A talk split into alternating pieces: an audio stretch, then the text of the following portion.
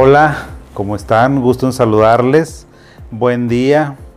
Estamos en el mes de septiembre, un mes muy importante para México, un mes importante para la salud mental.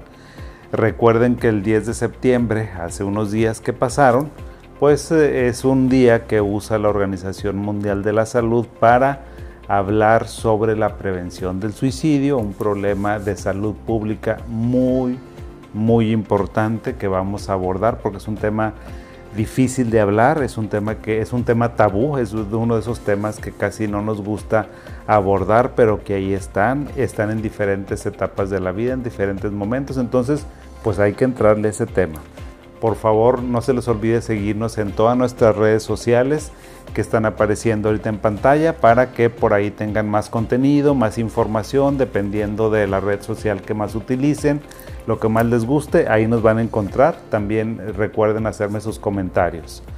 Y les decía, pues el suicidio, una palabra fuerte, una palabra que da miedo, una palabra que nunca quisiéramos escuchar los psicólogos, los psiquiatras, menos la familia, por supuesto, menos el paciente también. Pero es una condición médica, fíjense que es súper, súper frecuente. Les voy a dar unas cifras para que vean qué tan frecuente es. En México, 7.896 mexicanos se eh, perdieron la vida mediante un suicidio. Esto fue, es decir, estamos hablando de 21 personas al día, es demasiado. En el 2020 en el 2020 es el año que más eh, suicidios tuvimos desafortunadamente en los últimos 10 años. ¿Saben cuánto aumentó? Aumentó 9% el suicidio en un año. Es demasiado, es demasiado, demasiado. Entonces hay que hablar sobre eso. Hay que platicar. Es un tema, les digo, es un tema difícil, pero que no nos debe de dar miedo. Todos los temas, cuando lo hablas, cuando lo compartes con alguien más, es algo que puedes entender, que puedes eh, abordar de diferente manera. Lo importante es que se hable. Un psiquiatra, un psicólogo debe valorar la ideación, si es nada más idea, si es comportamiento o si son actos de suicidio como tal. Y fíjense que hay un instrumento, los psiquiatras usamos un instrumento clinimétrico, un instrumento para medir, para preguntar específicamente sobre esto, y es una escala mundialmente conocida, es una escala que habla de la valoración. Eh, de la Universidad de Columbia para los intentos de suicidio. Es un instrumento muy, muy importante. Es un instrumento que tengo aquí en mis manos, o sea, este instrumento creo que vale la pena.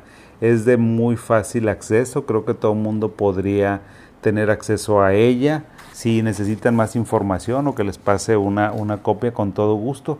Esta fue una iniciativa que pidió el gobierno de Estados Unidos a través de la FDA para valorar precisamente esto, porque no es lo mismo que hablemos de si alguien ha pensado en que ya no quiere vivir de si alguien nos puede decir nada más, sabes que este, estoy cansado de vivir.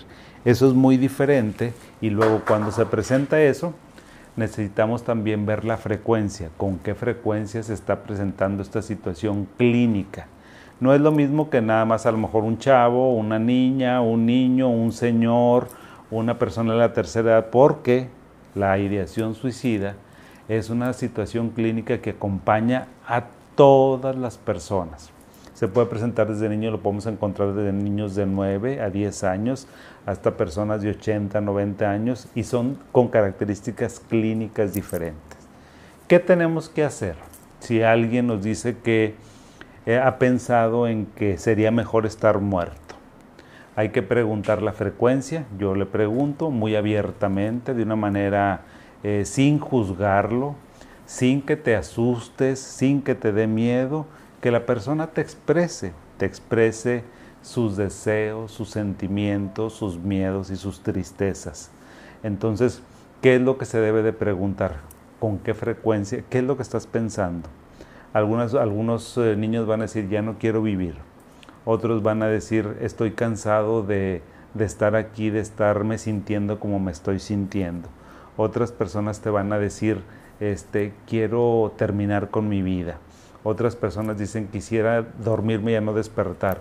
Otras personas te pueden decir, sabes que quisiera a lo mejor tener un accidente y que ya no supiera yo nada de mí. Entonces, Si está la idea, hay que preguntar ahora de la frecuencia. ¿Con qué frecuencia me estás presentando ese tipo de comportamiento? ¿Una vez a la semana? ¿Una vez cada, mes? ¿Una vez este, todos los días? Y si es todos los días, necesitamos preguntar cuánto te dura eso. ¿Lo tienes más en la mañana, mediodía, en la noche? ¿Y cuánto te dura? ¿Te dura, es muy fugaz? Nada más viene un ratito, viene 5, 10 minutos y se te va, o un minuto y ya. Otras veces lo tienes todo el día aquí en la cabeza. Entonces, si ustedes se fijan, es como un árbol de decisiones para ir determinando la severidad, porque en función de la severidad es la intervención que uno como terapeuta debe de hacer. Después de que uno preguntó la frecuencia y la intensidad, tienes que preguntar también si ha habido alguna conducta suicida es mijito, mijita, señor, señora, doctor, licenciado, licenciada, y ha hecho algo para este, terminar con su vida? Pues fíjese que sí, doctor. ¿Qué has hecho? En la ideación suicida y en el comportamiento suicida tienes que guardar la compostura, ¿verdad? Porque tienes que explorar muy bien qué fue lo que hiciste. Algunas personas pues se cortan, hay que ver la intensidad de la cortada, algunas personas piensan en otras cosas, o sea, no les quiero dar muchas ideas y ni les voy a dar ideas, pero siempre se tiene uno que explorar muy bien el acto que se hizo, de la naturaleza que sea. Oye, ¿sabes qué? Pues es que quiero tomarme algo y entonces uno tiene que explorar qué se quieren tomar, si ya lo compraron o no lo compraron, si ya se fijaron en internet o no. Ahora los chavos buscan un chorro de cosas en internet, así que, y está así, miren pues sí, ¿verdad? ¿Para qué yo me estoy preocupando y para qué me estoy midiendo si, si el que quiere lo busca y lo va a buscar desafortunadamente? Entonces hay que preguntarlo muy intencionadamente porque también no es lo mismo que lo que pienses un minuto, no es lo mismo que me lo pienses todo el día, no es lo mismo que pienses tomarte pastillas y ya las andes juntando. Eso es diferente. ¿Por qué? Porque la intervención, entonces, cuando ya vamos a ver que exploramos todo eso, a través de, les digo, de este instrumento, porque aquí no se nos pasa nada, es como un checklist, es A, B, C, D, E, F. Así no se te va a pasar absolutamente nada. De esa manera, pues vamos a estar muy bien en, el abordaje clínico y terapéutico de esta situación.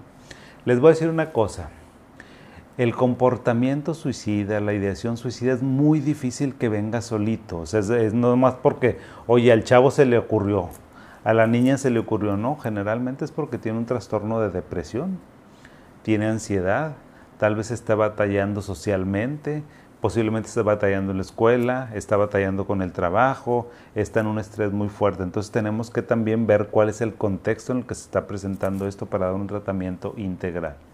Sí, hay que identificar cuál es la causa de ese pensamiento y de ese comportamiento para poderlo tratar correctamente. Entonces, mis, recomendaciones son, cuando veas un comportamiento suicida, una ideación suicida de la naturaleza que sea, que te lo platique. Por favor, si alguien te dice eso, o sea, tú tranquilo, tranquila, y empieza a averiguar un poquito. Y recomiéndale que vaya con un psicólogo, con un psiquiatra. Aparte, fíjense, los psicólogos, colegas psicólogos, cuando ustedes vean un comportamiento suicida, por favor explórenlo muy bien, porque ustedes van a poder llegar hasta cierto punto y después ya no. ¿Por qué? Porque a veces los intentos de suicidio, todo lo que sea intentos de suicidio o todo lo que sea ya preparación para conducta suicida, eso es para que se medique o para que se hospitalice, no hay de otra. O damos medicamento a los jóvenes, a los niños, a los adultos, a los ancianos, o los hospitalizamos. Y me van a decir, doctor, ¿cómo que lo vamos a hospitalizar? Por supuesto. ¿Qué quieres? O sea, ¿quieres estar a lo mejor ansioso, preocupado porque está hospitalizado? ¿O queremos otra cosa que nadie queremos? Que ya saben a lo que me refiero. Entonces, pues hay que ver, porque si vamos a necesitar dar un tratamiento, ese tratamiento tiene que ser muy específico, tiene que ser dirigido. Nunca se le da un tratamiento directamente a un joven, a un señor, a una señora que tiene ideación suicida. Siempre se le da a su compañero, a su compañera, a su pareja, a su mamá, a su papá, a su hijo, a quien sea, menos a él. ¿Por qué? Pues porque si te estás diciendo que va a hacer algo, pues no le vas a dar con qué, ¿verdad? Entonces hay que cuidar mucho la parte farmacológica y si necesita hospitalizarse los pacientes, hay que hospitalizarse. Es lo mejor que pueden hacer. Si uno de mis hijos, si uno de mis hermanos, hermanas, tal, tal, tal, tiene esa condición médica tan cercana, no voy a dudar en que necesita hospitalizarse. Síntomas para la ideación suicida son bastantes, hay que aprender a identificarlos. Una tristeza muy profunda, un callejón sin salida, siento que mis problemas no tienen ninguna salida, ninguna solución, siento que nadie me comprende, me siento muy, muy, muy triste. Todos estos síntomas tal vez alguien te los pueda compartir porque eres su mejor amigo, su mejor amiga, su confidente y te dice, no le vayas a decir a nadie, no te quedes con eso y tienes que decirlo. Si le quieres ayudar a esa persona, si lo aprecias, si la aprecias, dile a la persona más cercana a él para que le pueda ayudar, porque de otra manera le va, estás perjudicando esa situación, estás contribuyendo a ese callejón sin salida que piensa el chico o la chica que tiene. Les decía para concluir, un tema difícil, un tema fuerte, un tema que es bien frecuente. Eso sí quiero decirlo, o sea, la, la ideación suicida es muy frecuente, está en todos lados, en todos lados. Eso no significa que estemos mal de la cabeza, que estemos locos. Hay que identificarlo y abordarlo y tratarlo. Para eso existen y existimos especialistas capacitados en el tema para poderles ayudar y sacarlos de esta situación tan difícil que no quisiera que nadie lo padeciera porque es muy feo, es muy angustiante para todo mundo.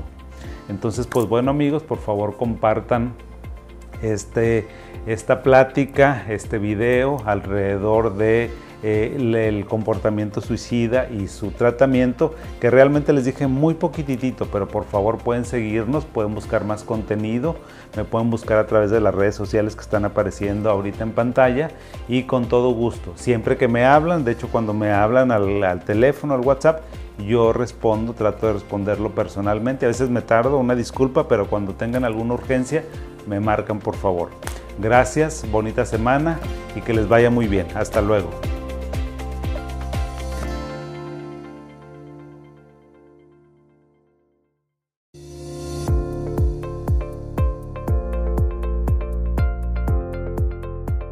Amigos, ¿cómo les va? Buen día, como siempre, gusto en saludarles aquí, haciendo nuestros programas con todo gusto para ustedes, para la gente de México, para la gente del mundo, para que nos haga favor de escucharnos. Hablemos sobre ansiedad. Es un tema muy frecuente, casi casi todos, yo creo que de, de los problemas emocionales el más frecuente. Están apareciendo, no se olviden que aparecen mis redes sociales, todas nuestras plataformas que tenemos en la parte ahorita de la pantalla para que por favor me sigan, vean todo nuestro contenido, todo lo que tenemos. Ahí también podemos interaccionar, me puedes contactar, me puedes buscar por esos medios y con todo gusto te respondo preguntas, comentarios, te comparto información como alguien que me estaba solicitando por ahí un estudio de los que he mencionado y, y así hicimos... Eh, por ahí el esfuerzo para mandárselo con todo gusto. Y pues bueno, entremos a este tema que les digo de la ansiedad. ¿Qué es la ansiedad? La ansiedad, yo creo que todo el mundo lo hemos escuchado. ¿Tú qué entiendes por ansiedad? ¿Qué entender a otra persona por ansiedad? Es un tema tan grande, tan amplio, que muchas personas pueden entender diferentes cosas. Te voy a decir algo. La ansiedad es algo completamente normal al ser humano. O sea, que de repente estemos ansiosos es lo más normal que vayas a hablar con tu jefe y que te dé un poquito de ansiedad, de miedo, es normal. Que vayas a presentar un tema eh, frente a tus compañeros en la escuela, ahora que regresaron los chavos a la escuela, pues es normal. Que vayas a tener un examen, es normal. Que tal vez andes por ahí medio coqueteando, quedando bien con alguna chava, con algún chavo, que si le llegas, que si no le llegas, pues te da un poquito de ansiedad, la adrenalina y todo eso. Eso es normal. O sea, la ansiedad es parte de nuestra fisiología, es parte inherente a nuestra condición humana, así que no hay que asustarnos. Pero esa ansiedad que te digo que es normal, es una ansiedad que va y que viene, es una ansiedad que tiene que ver casi siempre con alguna situación, o sea, no es automática, no es autónoma y no te paraliza. Lo más importante es que no te paraliza, o sea, que tú la puedes identificar, pero la puedes tratar. Cuando la ansiedad, esa es la ansiedad normal. Ahora, tenemos otro tipo de ansiedad que se llama ansiedad patológica. ¿Qué quiere decir esa ansiedad patológica? Pues esa patológica porque te acalambra. Es una ansiedad que es constante, todo el santo día estás ansioso, estás temblando, te sudan las manos, el corazón acelerado, es una situación constante, es una situación que te paraliza, no te deja hacer tu tarea, no te deja trabajar, no te deja chambear, no te deja andar donde en ninguna parte, no te deja irte de vacaciones, no te deja convivir con la gente porque estás muy, muy ansioso. Entonces es una situación paralizante y interfiere e interfiere con la vida cotidiana. Si eres estudiante, ya no puedes estudiar, no te puedes concentrar, no haces las tareas y no se digan los exámenes. Si eres ya una persona que está en la vida productiva, pues no puedes trabajar, no eres capaz de, de interaccionar con tus compañeros y pues tu rendimiento no es el mejor. Ahora fíjate, te voy a decir una cosa. La ansiedad se acompaña de síntomas físicos. Eso, esa parte, fíjense, la ansiedad tiene síntomas físicos, tiene síntomas mentales y tiene síntomas conductuales. Son como tres paquetitos de síntomas que puede tener un individuo y que dice uno, pues es que tienes ansiedad. Y los más, los más raros o lo que es más difícil de entender para como que para el coco y para todas las personas es cuando tienen síntomas físicos. Eh, la semana pasada, el viernes pasado, vi a un señor de 75 años de edad viene porque tiene tinitos. Dice, doctor, estoy, es, un hombre, era un hombre súper productivo, de hecho tiene 75 años, pero lo ves al señor bien dado, o sea, es de esos señores que dices, oye, este, este era un señor jalador, era un señor que andaba comiéndose la vida. Dice, doctor, traigo un zumbido que no se me quita con nada. Ya me pusieron unos audífonos de unas marcas carísimas, no me sirvieron para nada. Ya fui con dos, tres otorrinos, no me hicieron nada ya me hicieron un TAC, ya me hicieron una resonancia, me hicieron un electro, me hicieron un chorro de cosas y no se me quita, ¿qué tengo? Dice, ¿y sabe qué, doctor? Y paterro, y lo me dice el señor, estamos atacados de la risa porque me dice, y para acabarla de, no les puedo decir palabras aquí porque pues no, no es nice, pero ya se han de imaginar, un regio bien dado. Y para acabarla de, me mandaron contigo. Le digo, pues fíjese, pues no es por presumirle, pero lo voy a curar. Dice, ¿cómo es posible? O sea, cuando me dijo el otorrino que viniera contigo, nomás vengo contigo, porque ya fui con casi todos los otorrinos y con todos los cardiólogos y neurólogos de Monterrey y no me quitan el zumbido. Y luego de repente traigo zumbido aquí y luego de repente lo traigo acá y aquí ya no lo traigo, luego lo traigo así y luego de repente se me acelera el corazón y luego me sudan las manos y dicen que no tengo nada, pero yo me siento muy mal. Entonces son síntomas físicos de la ansiedad. Es increíble, increíble lo que el cerebro, la mente, la neuroquímica, todos nuestros cambios neuroquímicos que tenemos a nivel cerebral se expresan a través del cuerpo. Eso es lo que a las personas se les hace muy difícil de entender. Dice, y si tengo un zumbido, pues lo más normal es que tengas algo en el oído. Eso es lo más normal, pero no contabas con que la ansiedad también te puede dar ese tipo de síntomas.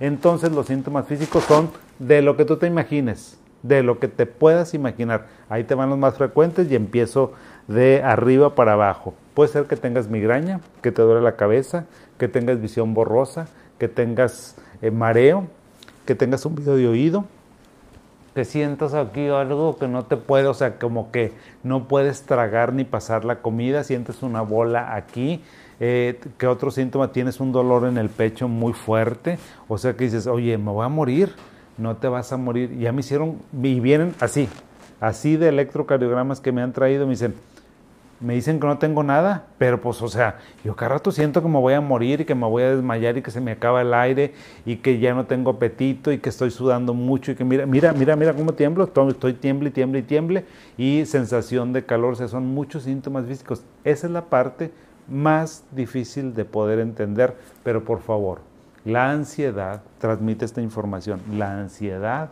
provoca muchos síntomas físicos, demasiados, en todo el cuerpo. Entonces, amigo, amiga, si ya fuiste con varios médicos y te dicen que no tienes nada, tú diles no. no tengo nada en el corazón, no tengo nada aquí, pero algo me está sucediendo. O sea, es bien frecuente que los síntomas de ansiedad y de depresión se expresen en el cuerpo. Por favor, este video y esta parte, si me la comparten, miren, se los voy a agradecer encarecidamente porque no saben a cuánta gente le van a cambiar la calidad de vida. Y aparte de esos síntomas, aparte de lo mal que te sientes físicamente por causa de la fregada ansiedad, también tienes síntomas mentales, como cuáles te sientes muy nervioso, te sientes tenso, todo el tiempo estás así, encalambrado, no te puedes relajar, no puedes dormir, tienes insomnio, batallas mucho para dormir, tienes pensamientos obsesivos, o sea, ¿qué es eso? Que estás piensa y piensa y piensa y piensa y qué tendré y qué tendré y qué tendré y qué tendré y por qué no me curo y por qué no me curo. Baja mucho tu concentración, baja mucho tu rendimiento, tienes una sensación inminente de que va a pasar lo peor. ¿Qué? ¿Quién sabe? Pero algo muy feo va a pasar tienes recuerdos intrusivos, también aquí recuerdos muy feos y aparte de eso tienes también este, síntomas conductuales. ¿Cuáles son los síntomas conductuales de la ansiedad? No disfrutas de las actividades placenteras, o sea, el partido, que hoy está el partido, que si el clásico, que si ya viene no sé qué fechas de septiembre y que luego después pues el Día de Muertos, todo, no disfrutas nada tienes eh, eh, mucha dificultad para interaccionar con la gente porque siempre estás eh, muy serio, porque estás muy absorto en tu cuerpo, en cómo te sientes. Entonces, pues hacer una fiesta y has de cuenta que es como si no estuvieras ahí porque te sientes muy mal.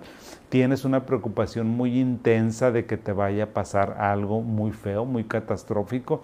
La gente que tiene ansiedad dice, doctor, me voy a desmayar, doctor, me voy a morir, doctor, me va a dar un infarto, doctor, me va a dar un derrame, doctor, este, no me puedo dormir porque siento que me voy a morir yo sé, yo entiendo que te sientes de esa manera, pero no te va a pasar nada. También evitas cosas, evitas muchos lugares. Las personas que tienen ataques de pánico, que tienen ansiedad, nada más eh, se mueven en un círculo y no pueden ir más allá. Impensable que vayan allá, este, vía Santiago, ¿verdad? Pone el lotito a la presa, eso no se puede porque tienen mucha ansiedad y mucho miedo de que allá les vaya a pasar algo muy feo. También tienen muchas conductas compulsivas como me traen aquí, me traen el esfingomanómetro y siempre se andan tomando la presión. ¿Para qué te la tomas? O también, ahorita está de, moda, pero de moda, está el pulsioxímetro y ahí me lo traen. No te lo tomes, por favor, porque sabes que te vuelves peor. Deja ese tipo de conductas, eso no te ayuda absolutamente para nada. Mejor ve con un doctor, mejor ve con un psicólogo, con un psiquiatra para que te diga qué hacer. Y yo te voy a decir qué hacer. Bueno, pues va, tienes que hablar con alguien de estos síntomas, tienes que hacer ejercicio regularmente, por favor. Si haces ejercicio, eso te va a ayudar bastantísimo con la ansiedad. No necesitas venir conmigo, no necesitas tomar medicamento, lo que necesitas es hacer ejercicio, el que a ti te guste continuamente. Necesitas dormir temprano, no te me estés durmiendo a las 2, 3, 4 de la mañana, por favor. Tienes que dormirte 11, 12 de la para que eso te ayude a que te relajes. Vamos a hacer ejercicios de relajación, de respiración o lo que a ti te funcione. ¿Qué es lo que no tienes que hacer? No te me vayas a los casinos, por favor, porque estás muy estresado no te vayas ahí, no gastes por favor tu dinero. Si lo gastas, que sea por placer y porque te gusta y porque ya sabes lo que vas a, gastarte, no porque quieres que se te quite la ansiedad. Ese no es ningún tratamiento para la ansiedad porque te va a ir peor. Entonces, trata de hacer las cosas pausadas, o sea, hay que hacer las cosas que se tienen que hacer en ese día y nada más, no puedes hacer todo lo demás, no te centres en lo que no puedes cambiar, mejor concéntrate en qué sí está en tus manos y qué sí puedes cambiar. Evita cosas que te pongan muy ansioso, situaciones que te pongan eh, ansioso. Eh, no te digas que estás solo, no te engañes, nadie me comprende, nadie entiende lo que yo estoy pasando, aunque a veces sucede que la familia no puede comprenderlo muy bien, pero platícale y seguramente vas a encontrar algunas personas que te puedan ayudar y que te puedas sentir comprendido. No uses alcohol, el alcohol no te va a dormir, el alcohol no es, no es cierto que, ¿sabes qué, eh, doctor? Pues un caballito, dos caballitos para dormirme bien, dos, tres cervecitas, no, porque luego terminas con un six y con un 12 y pues fea la cosa, ¿verdad? Entonces no uses eh, alcohol en exceso, drogas en exceso, no hagas apuestas, este, ningún tipo de sustancias para que te relajes, porque eso no te va a ayudar, eso al contrario, te va a perjudicar mucho. Entonces, amigos, el tema de la ansiedad es un tema que ahora sí que a tirios y extraños, a tirios y a troyanos, a jóvenes, a grandes, a chicos, a pobres, a religiosos, a inteligentes, a todos nos da ansiedad. Todos en algún momento de nuestra vida hemos pasado por esa situación tan difícil, tan complicada y que a veces no nos pueden entender. Pero existe tratamiento para eso y existimos especialistas que nos dedicamos a tratar estos temas. Así que por favor, contáctame en mis redes sociales que están apareciendo en la pantalla para que hablemos sobre la ansiedad, sobre la depresión o sobre lo que tú quieras platicarme. También me puedes mandar mensajes, por ahí podemos interaccionar. Si tienes alguna urgencia, ahí están los datos para que me contactes. Te mando un saludo, espero que estés relax, ¿verdad? Que te la tomes con calma y nos vemos en nuestra siguiente intervención. Bonito día, hasta pronto.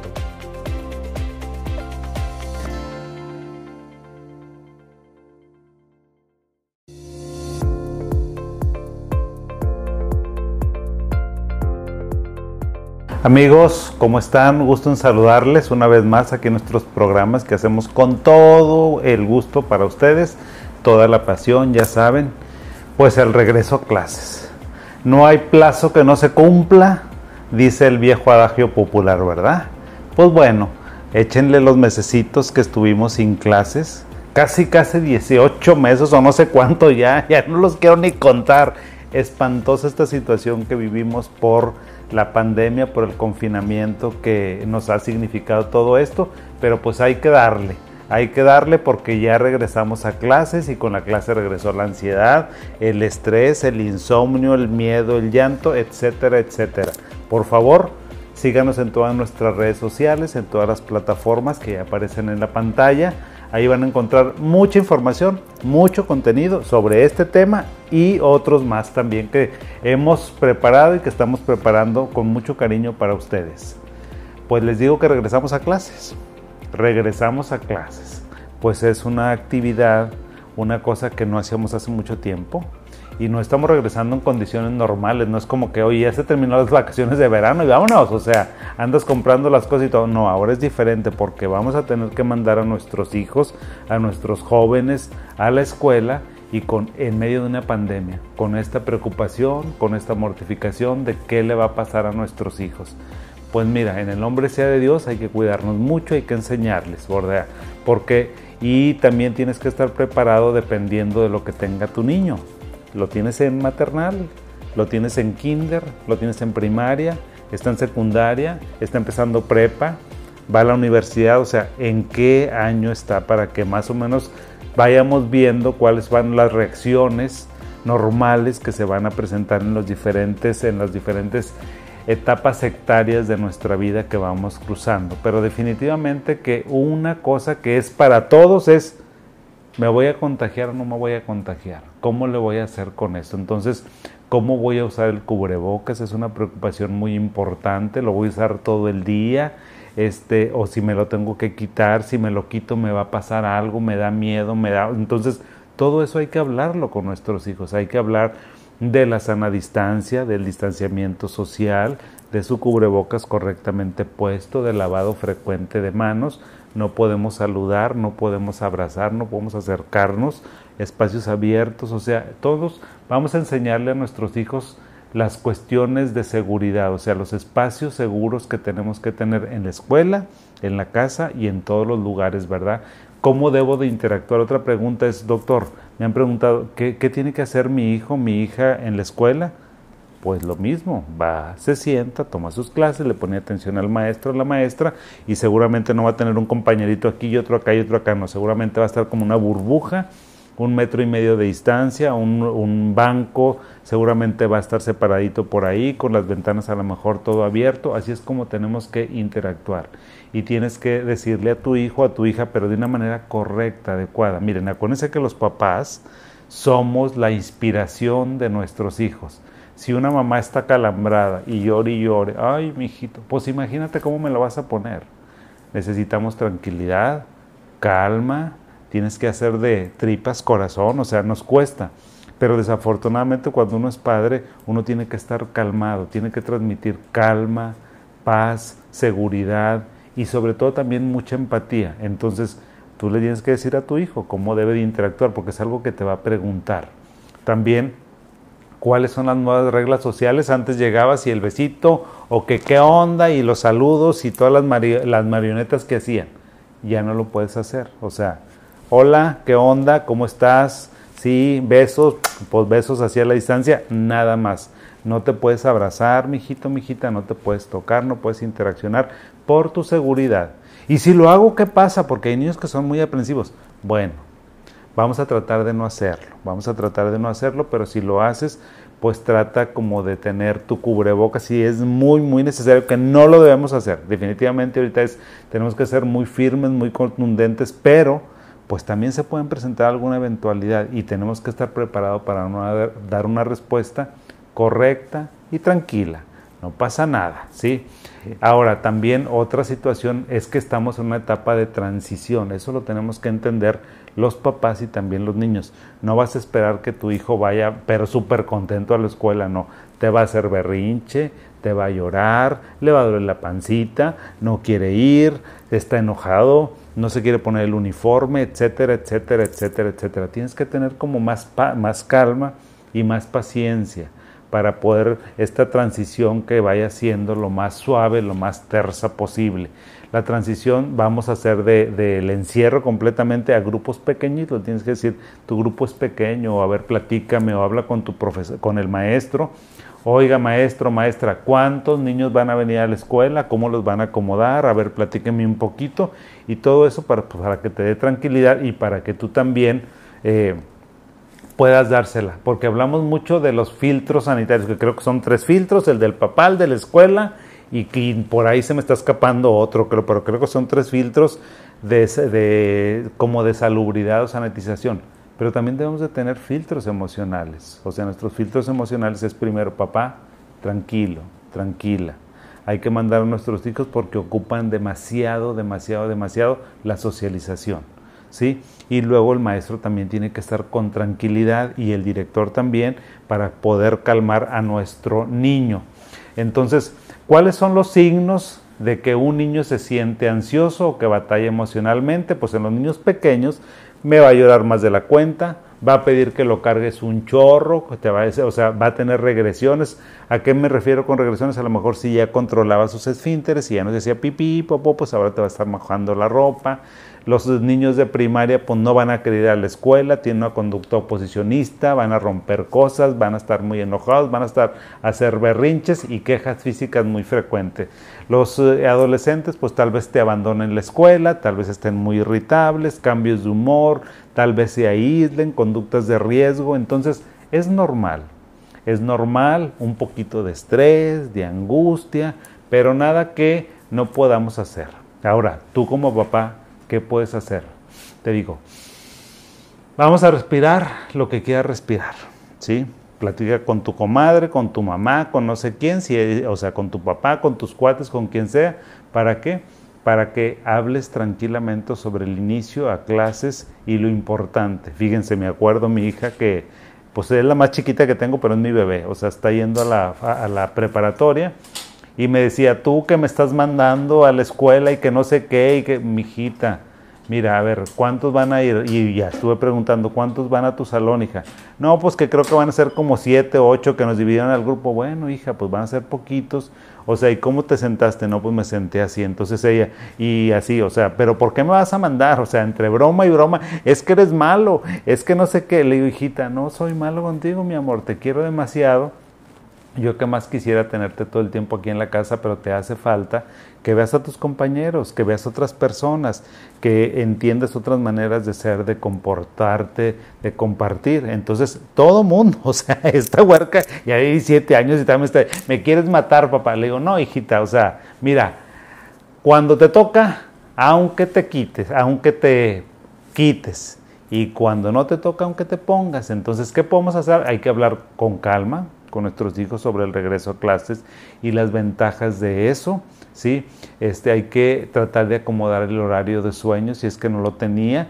Y fíjense, cosas tan elementales como, oye, no me vas a decir que cuando los huercos no nos toman clase ahí, nomás se ponen la primera garra que encuentran de aquí para arriba y para abajo, están quién sabe cómo, o hasta en pijamas, o en short, o en chanclas, pues ahora te tienes que vestir, tienes que levantar más temprano, tienes que desayunar, tienes que preparar tu lonche, O sea, la rutina que hacíamos antes, las rutinas son súper, súper importantes porque dan mucha estructura a todos los, los eh, muchachos.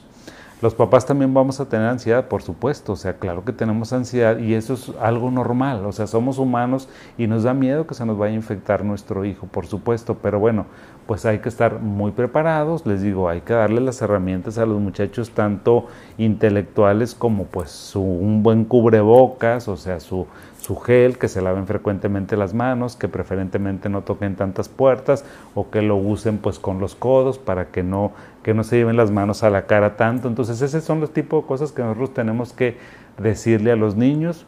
Puede ser que a uno de nuestros hijos no le dé mucha ansiedad porque hace mucho que no va, que no va a la escuela, entonces tienes que enseñarle que respire profundamente. Tú le puedes decir, hijito, si te sientes ansioso, estás llorando, mira, mete aire, guárdalo un poquito o cuenta hasta 10, ve contando 1, 2, 3 o canta una cancioncita o algo. Si eres muy religioso, bueno, pues reza a lo mejor algún rosario, lo que tú quieras, o sea, haz una plegaria y ese tipo de cosas te va a ayudar a que tu mente no esté pensando en el miedo y en la incertidumbre y en que hace mucho que no vuelves que no ves a tus compañeritos, a tus amigos. Es más, tal vez ni los conozcas ya, son otros, ¿verdad? Entonces hay que prepararnos para todo eso.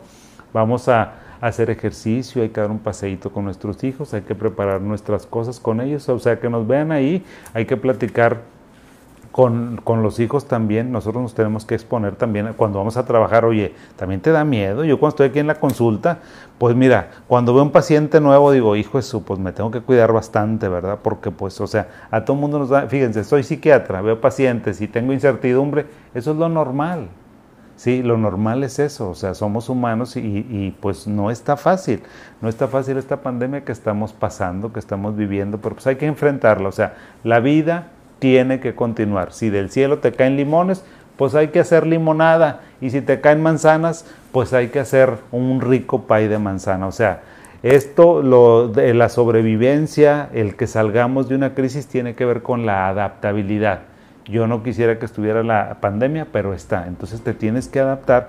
Pues como les digo, miren, el regreso a clase, yo soy un convencido de que hay que regresar a clase, por supuesto, es una situación como dicen las autoridades voluntarias, cada papá lo tiene que decidir, lo tiene que decidir en conciencia y también dependiendo de sus situaciones particulares. Y yo particularmente yo soy de la idea de que hay que regresar a clase, pero cada persona, cada papá es eh, dueño de las decisiones que corresponden a su familia, muy respetuosas y pues bueno, o sea, hay que echarle ganas. Si estás en la, en la, casa, pues échale ganas y aprende lo mejor. Si vas a la escuela, cuídate mucho para que salgamos adelante. Bonito día, hasta luego. Síganme por favor en todas mis redes sociales que ahí les está compartiendo mi estimado Eduardo. Hasta, hasta pronto.